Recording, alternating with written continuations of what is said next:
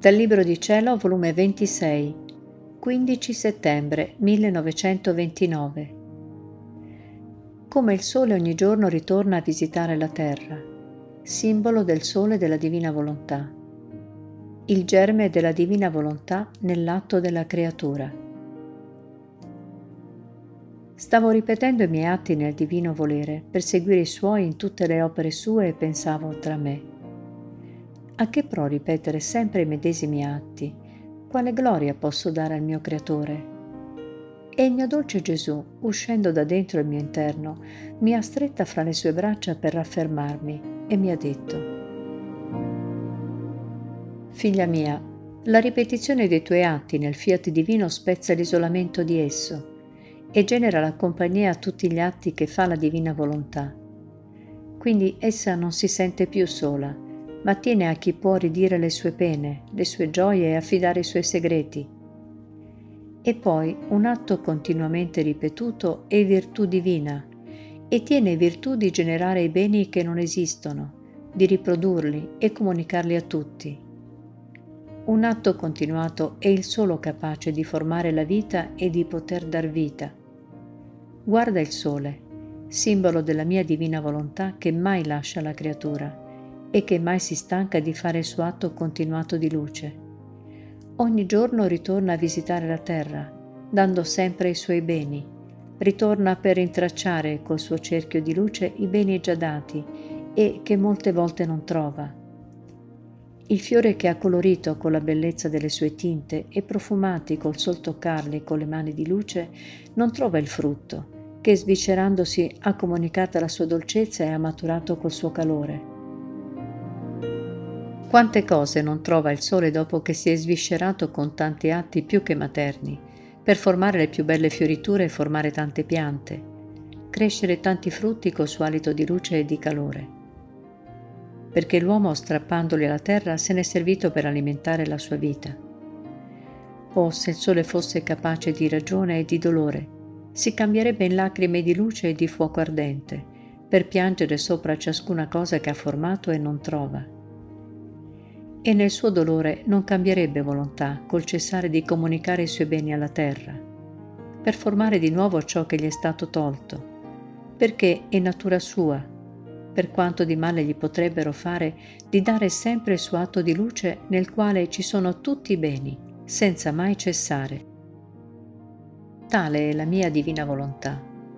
Più che sole si sviscera sopra ciascuna creatura per darle vita continua, si può dire che il suo alito onnipotente di luce e d'amore con cui investe le creature, le forma e le cresce. E se il sole dà luogo alla notte, la mia divina volontà non mai lascia a sé soli i suoi cari parti plasmati, vivificati, formati, cresciuti col suo alito e bacio ardente di luce. Non c'è un istante in cui la mia divina volontà lascia la creatura, e che, riversandosi sopra di lei, non le comunica le sue varie tinte di bellezza, la sua dolcezza infinita, il suo amore inestinguibile. Che cosa non le fa e dà la mia divina volontà? Tutto, eppure non è riconosciuta né amata, né le creature conservano i loro beni che comunica loro. Quale dolore! Mentre si sviscera sopra ciascuna creatura, non trova i beni che comunica e nel suo dolore continua il suo atto di luce sopra di loro senza mai cessare. Ecco perciò chi deve vivere nel mio fiat deve avere i suoi atti ripetuti e continui per far compagnia alla mia divina volontà e raddolcirla nel suo intenso dolore.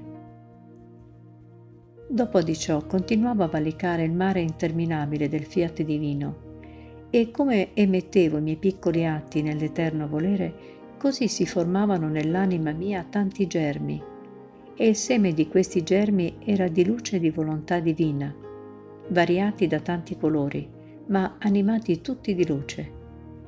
E il mio dolce Gesù, facendosi vedere, ad uno ad uno alitava questi germi, e come li fiatava, quei germi crescevano tanto da toccare l'immensità divina.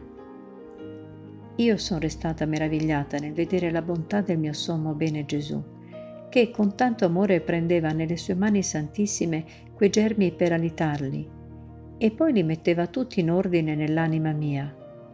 e, guardandomi con amore, mi ha detto, Figlia mia, dove c'è la forza creatrice della mia divina volontà, il mio alito divino ha la potenza di rendere immensi gli atti della creatura.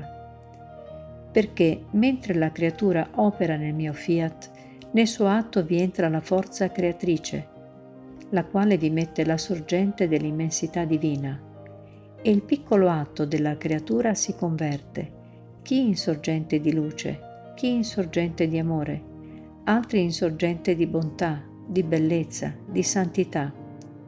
Insomma, quanti più atti fa, tante sorgenti divine più acquista, e crescono tanto da sperdersi nell'immensità del suo creatore. Succede come al lievito, che ha virtù di fermentare la farina purché nel formare il pane vi si metta il piccolo lievito come germe di fermentazione. Invece, se non si mette il lievito, a onta che sia la stessa farina, il pane non verrà mai fermentato, ma azimo. Così è la mia divina volontà, più che lievito che getta la fermentazione divina nell'atto umano e l'atto umano diventa atto divino ed io, quando trovo il germe della mia divina volontà nell'atto della creatura, mi diletto di fiatare l'atto di essa e lo elevo tanto da renderlo immenso.